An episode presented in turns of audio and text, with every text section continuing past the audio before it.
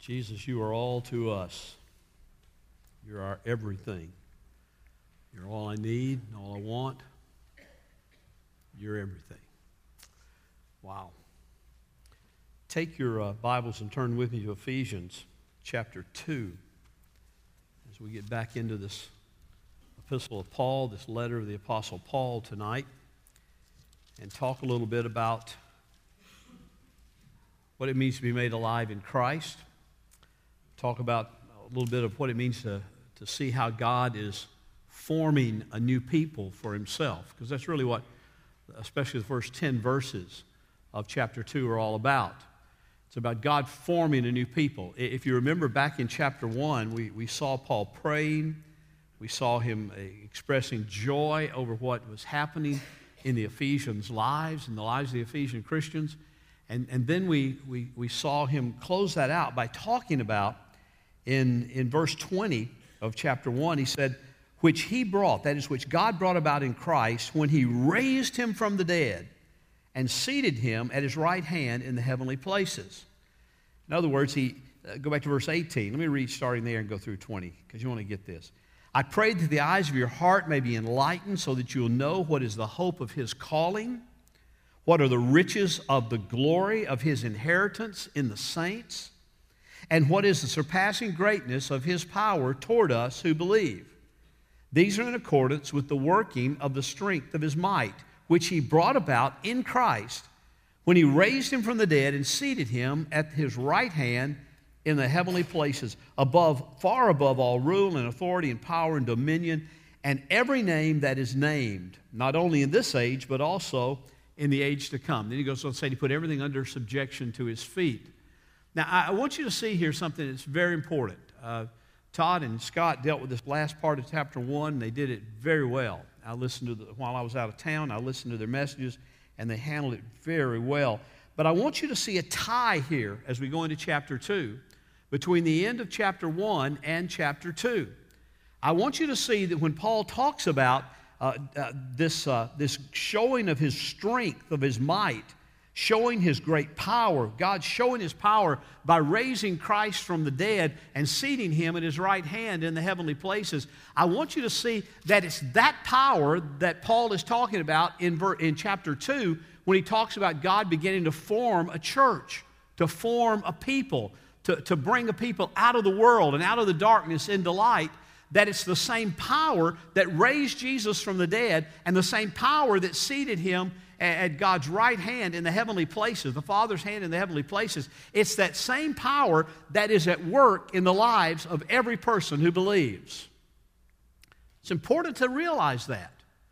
Uh, I quoted this morning uh, Paul's statement to the Philippian Christians when he said, That I may know him and the power of his resurrection and the fellowship of his sufferings, being conformed even to his death when Paul says that I may know Christ and that I may know the power of his resurrection, he's talking about the power that has changed his life and continues to give him strength and passion and power for living out the Christian life. What we have as Christians and what we are as Christians and what we will do as Christians is not determined by our strength or our power. Thank God. It's determined by His power being exhibited toward us and in us and through us. It's important that we realize that. It's important we understand that. It's important that that's where we place the emphasis and place the, uh, the, the, discussion when we're talking about even becoming a Christian. And Paul wants us to see that in chapter 2. And I'm going to read chapter 2, verses uh, 1 through 10. And we will probably do a summary of that, a survey of that tonight, and then we'll come back and look at some specific parts of it a little more in depth in the in the day, days and weeks to come. Uh, this past weekend, I had the, the joy yesterday all day to be uh, with a group of men at the Harlan Baptist Church. Adam went with me over there, and we, uh, we spent the day with a group of about 35 men from Harlan Baptist Church. Uh, the night before we, we, got there, we spent the night at the Holiday Inn Express, so that made me ready to be an authoritative teacher, I'm sure, if the commercials are true. But uh, I, I, we stayed at the Holiday Inn Express, and uh, Adam wanted to help me all that he could. He called up on YouTube uh, Brad Paisley's song, You'll Never Leave Harlan Alive. Um, Well, I'm happy to tell you that both Adam and I left Harlan alive yesterday afternoon and uh, made it back. We had a great time. And we were talking to the, to the men at Harlan about living in light of no condemnation.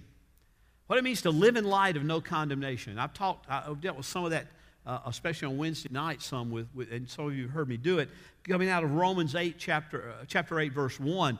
There's therefore now no condemnation for those who are in Christ Jesus. A great statement, a great truth uh, that we need to learn to live in. And as I move through that, talking about living in light of no condemnation and what God has done to save us and give us security and give us strength, I, I went to Ch- Ephesians chapter 2 and, and basically shared with them a lot of what I want to talk about tonight because I think this is foundational to understand how you live the Christian life, how you walk in the Christian life on a daily basis.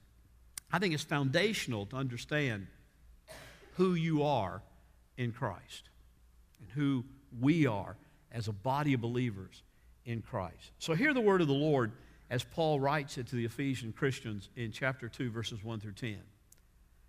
It's a very powerful, powerful passage. And you were dead in your trespasses and sins, in which you formerly walked according to the course of this world, according to the prince of the power of the air of the Spirit that is now working in the sons of disobedience. Among them, we too all formerly lived in the lust of our flesh, indulging the desires of the flesh and of the mind, and we were by nature children of wrath, even as the rest. But God, but God, being rich in mercy, because of his great love with which he has loved us, even when we were dead in our trespasses and uh, in our transgressions, made us alive together with Christ. By grace you have been saved. And raised us up with him and seated us with him in the heavenly places in Christ Jesus, so that in the ages to come he might show the surpassing riches of his grace in kindness toward us in Christ Jesus. For by grace you have been saved through faith, and that not of yourselves. It is a gift of God, not as a result of works, so that no one may boast. For we are his workmanship, created in Christ Jesus for good works, which God prepared beforehand so that we would walk in them. Boy, the Apostle Paul, in writing to, to the Ephesian church, in these 10 verses give us just the most emphatic, clear understanding of three things. One, our condition before salvation, uh, what was in our life, what our life was like before that, our position in Christ, our position in our salvation, and in the purpose of our life after salvation. Paul says, I want you to know what your condition was before you came to Christ. I want you to know what your, your position is now in Christ in salvation. And I want you to understand what the purpose of your life is now that you are in Christ. Because Paul said in Romans 8 28, we all know that verse, uh, you know, for God works all things together for those who love him, who are called according to his purpose. And, and Paul is showing us here what that purpose is that we are called to when we, when we know the love of God in our life and we love God, we love Him because He first loved us. And when we express that love, when we know that call to His purpose, what is that purpose that we are to, to be focused on and zeroed in on? And what are we to be about? Now, we, we kind of talked about that a little bit this morning, didn't we? In talking about just to know Him. That our first passion, our first desire, our first hope in the Christian life is to know Christ and to know Him better. Not to know what we can get from Him, not to say, I'm going to follow Jesus because maybe he'll make my life easier. But, but what, is, what is the purpose? The, the, the ultimate primary reason for coming to Christ is to know him and to know God through him. If you haven't read the book Knowing God by J.I. Packer, it's in our book nook out here, uh, unless it's sold out. It is, we'll replenish it. You ought to read it. Because that is a concept that is at the very center of the Christian message and a concept that is the very center of the Christian life. As a matter of fact, uh, Jesus himself said, when he was praying for his disciples there in the garden, and ultimately said, I, I don't pray just for them, but I pray for those who will believe based on their testimony, which is us. He prayed for us 2,000 years ago in the garden. And he said there, as he began that prayer, he said, And this is eternal life, that they may know you, the only true and living God. Huh. If you went out on the streets of Somerset tomorrow morning or this evening and just ran into some people, maybe people coming out of church somewhere or, or, or just people on the street doing whatever they do, and you to go up to them and say, What is eternal life? You'd get all sorts of answers to that. You would if we took a survey, probably in most churches. I would even say in grace, we would get a multitude of answers. I would hope they'd be a little more focused than the average, but, but it, we might be surprised. Someone say, Oh, eternal life, that's living in heaven. That's living with all my needs met and no, no pain and no sickness and no suffering. Why? Eternal life is just living in heaven forever. To, to, most, to a lot of people, that's it, getting something that's perfect. Because I've lived in a life that has not been surrounded by the perfect. Others would say eternal life is having your sins forgiven, and that is a part of it. There's no doubt about it. Uh, others would say, well, uh, eternal life is, is, you know, just simply living forever, never dying, never never having to, to face death again. No, nothing beyond you know, physical death. Uh, we'd have physical death, but there'd be eternal life after that. And eternal life is to always live forever. But I would say to you that even the, even the, uh, even the lost are going to experience that kind of eternal life. It's forever. It won't be in the glory of God. It won't be in the presence of God. It'll be in hell it'll be in a, in a, in a place of punishment and darkness, but it'll be eternal in that nature. It never ends. But Jesus said, Here's eternal life.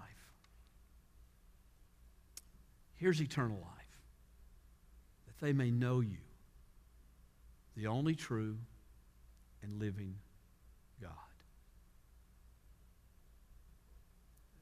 That's what he says, right out of the words of Jesus, right out of the mouth of Jesus. His desire is for you to know him. Now, to know him, you got to know about him. You got to know his attributes. You got to know his character. You got to know all. You got to know a lot of things about him. But it goes beyond knowing about him. It, it goes, as we were talking about this morning, that intimate relationship that comes by spending time together, spending time with him, in order to know him. And it's, it's but it's contingent upon his power at work within your life you, you got to understand that. It's contingent upon what he's talking about here that the power that he showed, the strength of his might that he showed when he brought Christ up out of the grave, raised him from the dead, and seated him in the right hand in heavenly places. That's the, that's the power that is at work in every believer to bring about the purpose that we are called to be about. This is eternal life, that they may know you true and the living God. When that is our passion, when that is our goal, when that is our desire above everything else in life, as it was with the Apostle Paul, we can take disappointments. We can take sickness. We can take debilitating conditions. We can take being hurt. We can take a multitude of things because it's not all about us, is it? It's not about us. It's not about me. It's about Him. Not about knowing Him and worshiping Him and honoring Him and glorifying Him.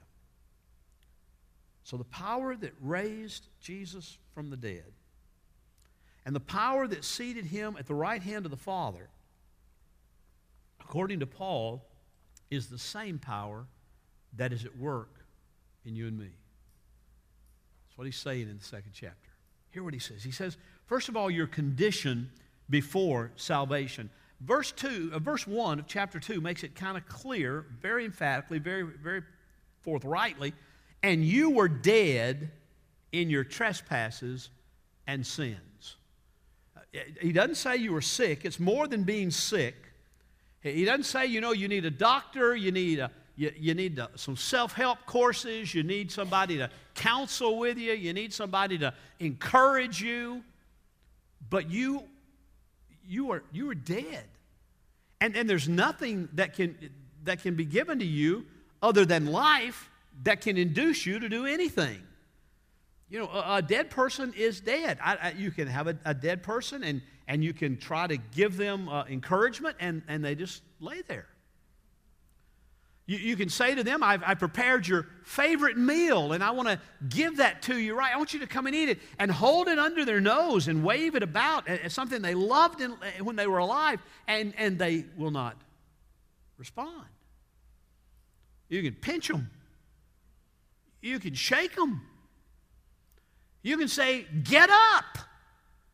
But if you don't have the power to give life, they won't move. That's the way it is with spiritually dead people. Spiritually dead people are unable to appreciate or understand or even respond to spiritual things because they're dead. Now, now, they may have physical life. They may be like Adam and Eve, who died when they sinned in the garden, but they still continued in their physical existence. They didn't, they didn't kill over physically dead, but they can't respond to or appreciate or even understand spiritual things. They can't even please God. They might try to do things that are benevolent, and they may do very benevolent things for people. And, and, and people might say, oh, what a good person he is or she is. Oh, oh they, they, I've heard people say, they've got to be a good Christian because, you know, they're just, they, they give so much of themselves. But folks, giving and, and doing things is not, is not synonymous with being a believer. A believer is being in Christ. And one who is not in Christ can't even please God, according to Scripture. Remember, the writer of Hebrews said, uh, the writer of Hebrews said, you know, without, uh, apart from faith, it is impossible to please God. In other words, if you're not walking by faith, if you're not living in a life that is in faith in Christ Jesus, you can't please God. You do all sorts of things, but they're not pleasing to God because they are done out of, outside of faith. Dead men are dead. Eh, some are better looking dead men and dead women than others in this life, I would suppose. I guess to some degree, the, the real issue is, and the only difference is, the extent of the decay, the, the depth of the decay in one's life. You may have some dead people who are really nice folks. You know, sometimes we get we get tripped up by Satan to say, you know, we don't really need a witness to them because, boy, they're good people. Why would I need to share the gospel with my neighbor? They're, they're a good person. They water my plants for me when I'm out of town. They feed my dog when I'm gone. I mean, they're, they're just good folks. They're, not like a, a real sinner, you know, a murderer, an adulterer, a thief. No, they're not quite as decayed in their, in their death perhaps. They look a lot better, but the truth of the matter is, according to Paul here in verse 1, you, before Christ, were dead in your trespasses and sins. And, and everybody who is not in Christ is dead in trespasses and sins. I, I think it has a lot to do with the, the picture that John will paint us in, in, as Jesus goes back to the tomb of Lazarus in a, in a few months when we get to chapter 11 or a few years, whichever it happens to be. But we, uh, you know, John paints that picture there of Jesus walking up to the tomb and telling the people, said, roll the stone away. And, and they look at him kind of strange because Lazarus has been in that grave for four days. And, and I always defer to King James on this particular statement because I just, it's just so much more emphatic, I think.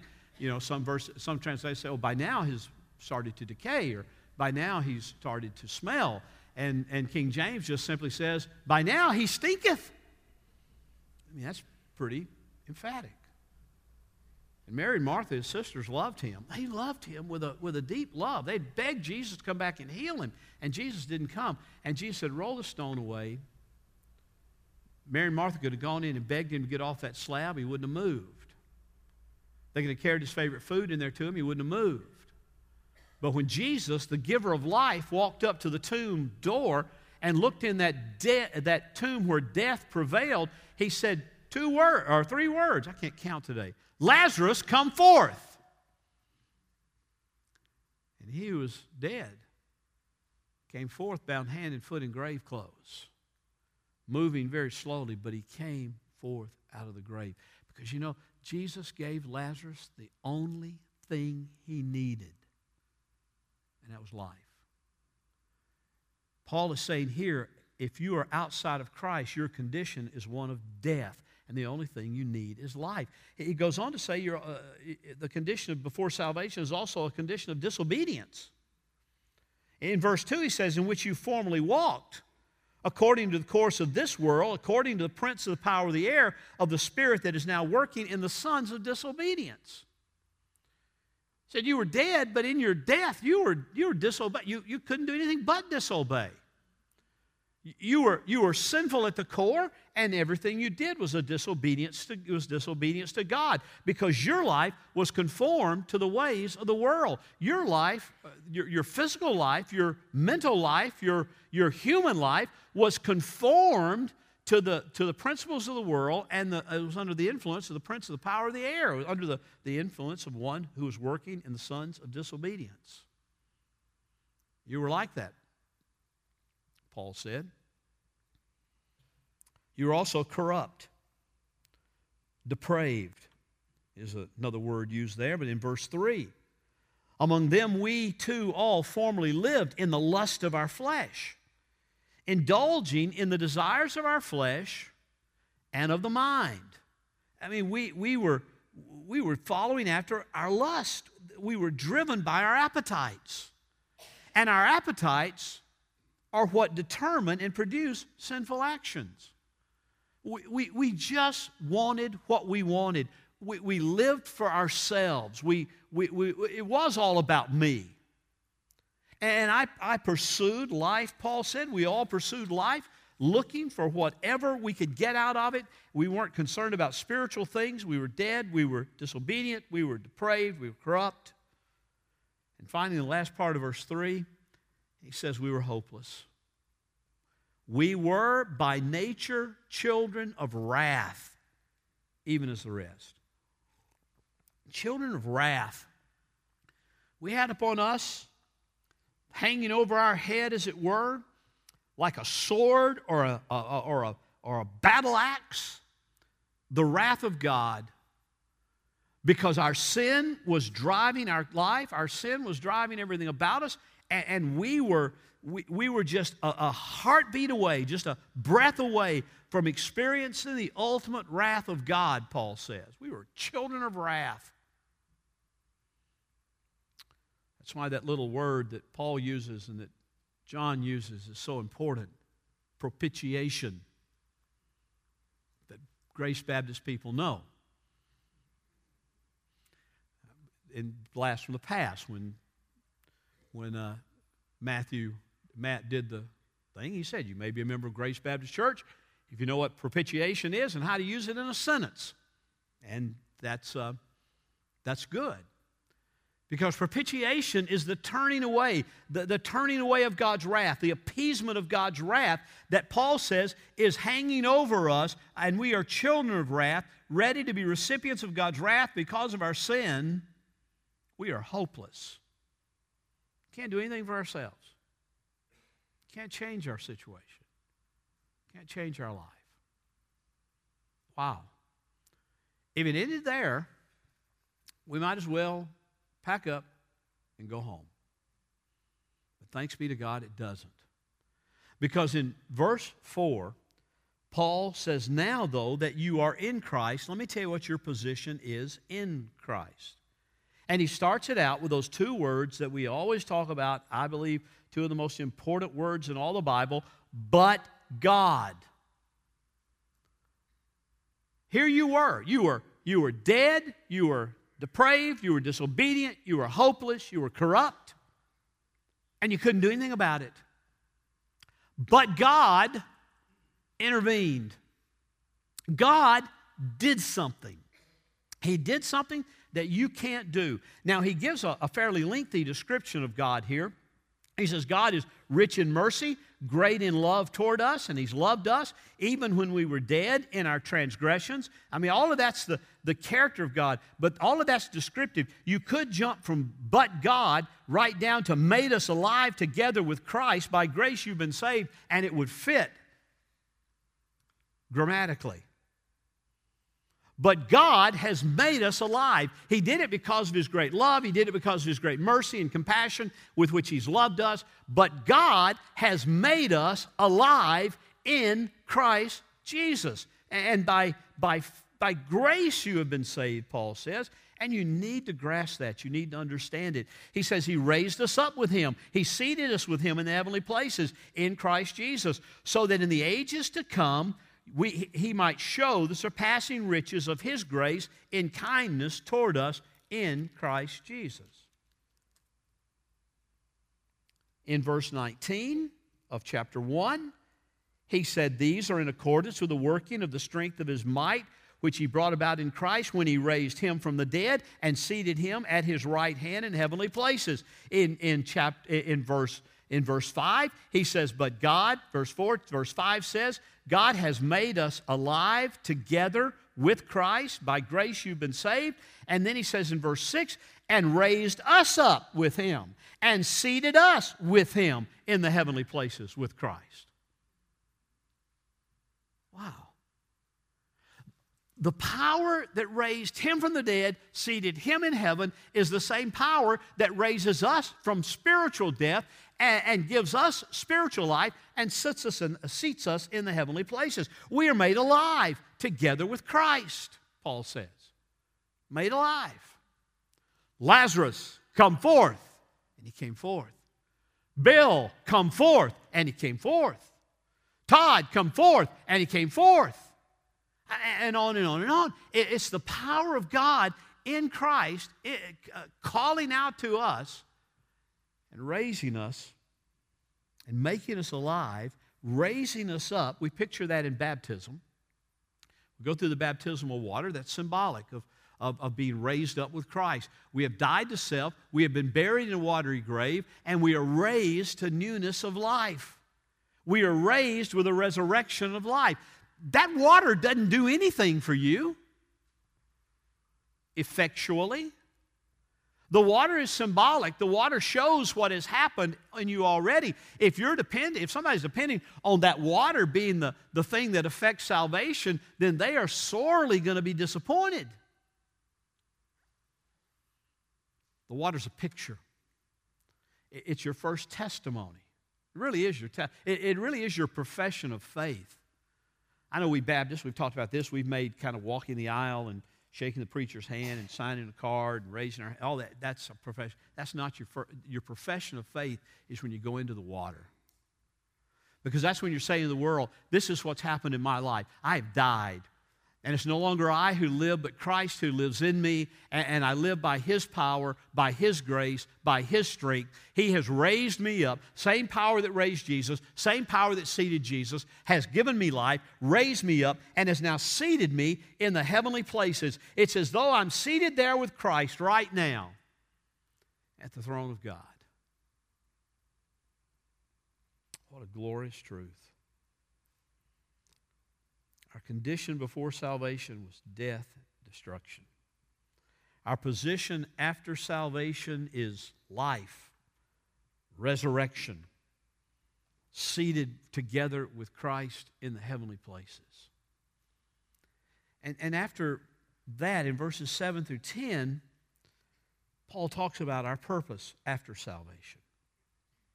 So that in the ages to come, he might show the surpassing riches of his grace in kindness toward us in Christ. For by grace you have been saved through faith, and that not of yourselves. It is a gift of God, not as a result of works, so that no one may, boast. For we are his workmanship, created in Christ Jesus for good works, which God prepared beforehand so that we should or we would walk in them. Want you see this.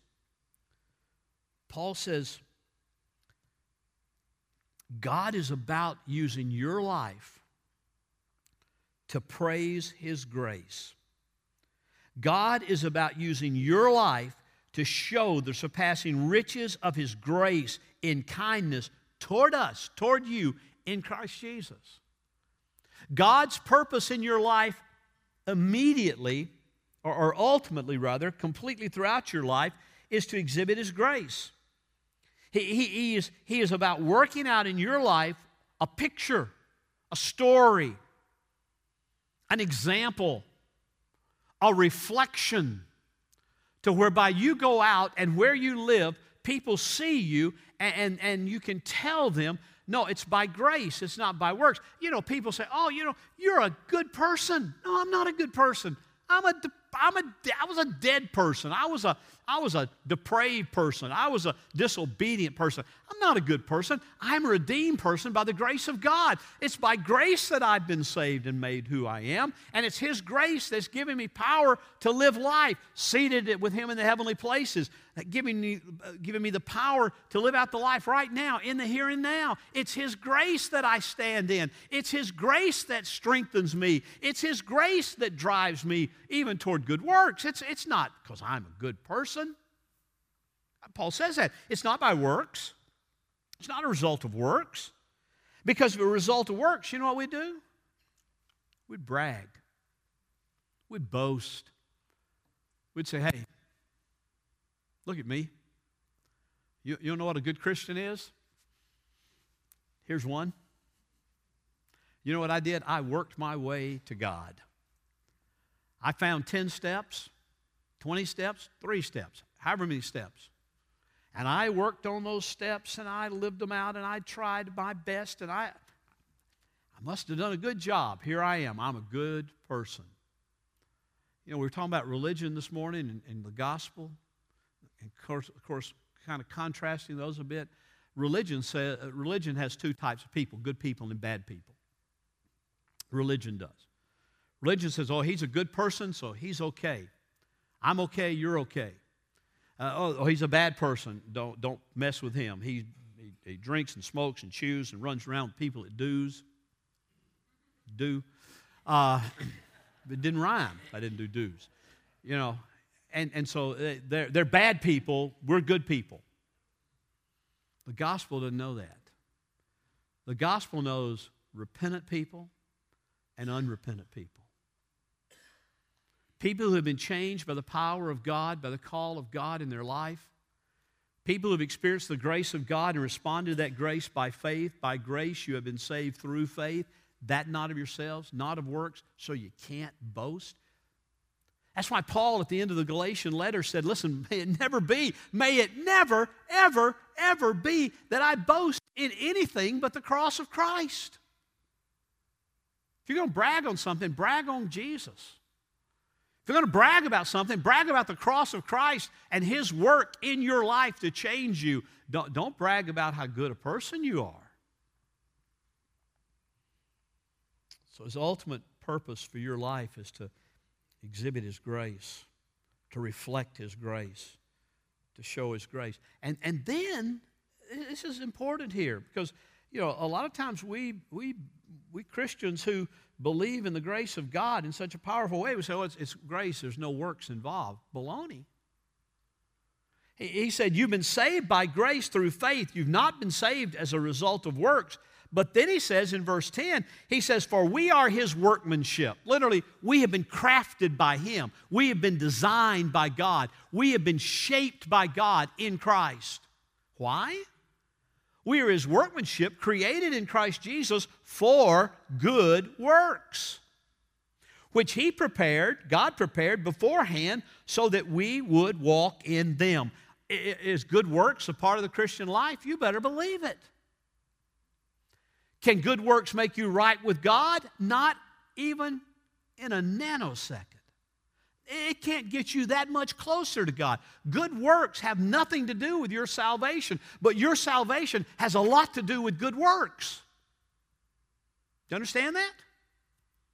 You, you don't do good works to get saved, you're saved, and then you do good works flowing out of a redeemed life throwing, flowing out of a grace filled life, flowing out of a life that has been changed by the power of God's grace. But works, good works, are important in your life. As a matter of fact, good works justify you. Not before God, but before men and angels. Jesse Mercer said that in his doctrinal statement, which I love. Matter of fact, I kind of borrowed part of it. It's in the summary of our doctrinal statement because I think it's important. Jesse Mercer lived, died just a couple of years before the Southern Baptist Convention was founded. I'm, I'm of the firm conviction that if Jesse had lived, he would have been elected the first president of the Southern Baptist Convention. W.B. Johnson wouldn't have been. That's all conjecture and doesn't mean anything, but I thought I'd tell you that. But Jesse Mercer, in his eight point doctrinal statement, had a statement in there, talked about being saved by grace through faith, not of works. And then it had a statement about works. And he said this I love the way he said it. He said, We are justified by works only in the sight of men and angels. In other words, men will know that you've been changed when they see the good works God has prepared beforehand for you to walk in, and you're carrying those out, and you're doing ministry, and you're showing love, and you're showing acts of compassion. Men will know that. Now, men may get confused, and they may think you're just a good person. So that's why witnessing and, and, and, and, and being a witness in our community can never just be on the basis of good works. Because you're doing good works because of the grace of God in your life. You're doing good works because God has saved you and given you life and, and prepared these works for you to do. You're doing them because of Him. But sometimes people just see, oh, well, he, he's a good person. She's a good person. No, you have to say, no, I'm not a good person. I've been saved by God's grace, and it's God's work in my life is the reason I do this. You know, some people say, you know, always share the gospel, and if necessary, use words. That's the most ludicrous statement that's ever been made. You can't share the gospel without using words. You can't just live it because people can't interpret what your living is properly. You live it and you tell it. And we are prepared to walk in good works. He, God prepared it beforehand, before the creation, before the foundation of the world, that we who are in Christ would walk in them. So, in these first 10 verses, the Apostle Paul is saying, Listen, I want you to know here's what you were, and here's what the world is outside of Christ. Here's who you are, where you are, what your position is in Christ Jesus. You're alive, been made alive, you've been raised up, you're seated at the right hand, you've been given new life to know Him, to know the power of His resurrection, to live it, to walk it, and to carry it out. And you do have a purpose. Your purpose is to reflect and exhibit God's grace every day and to walk in the good works that He has prepared for you in obedience. And by that, share the truth of His gospel. For by grace you have been saved through faith. And that not of yourselves is a gift of God, not of works. So you can't boast. At least not boast in yourself. But boy, I encourage you this week to go out and boast about Jesus. Let's pray.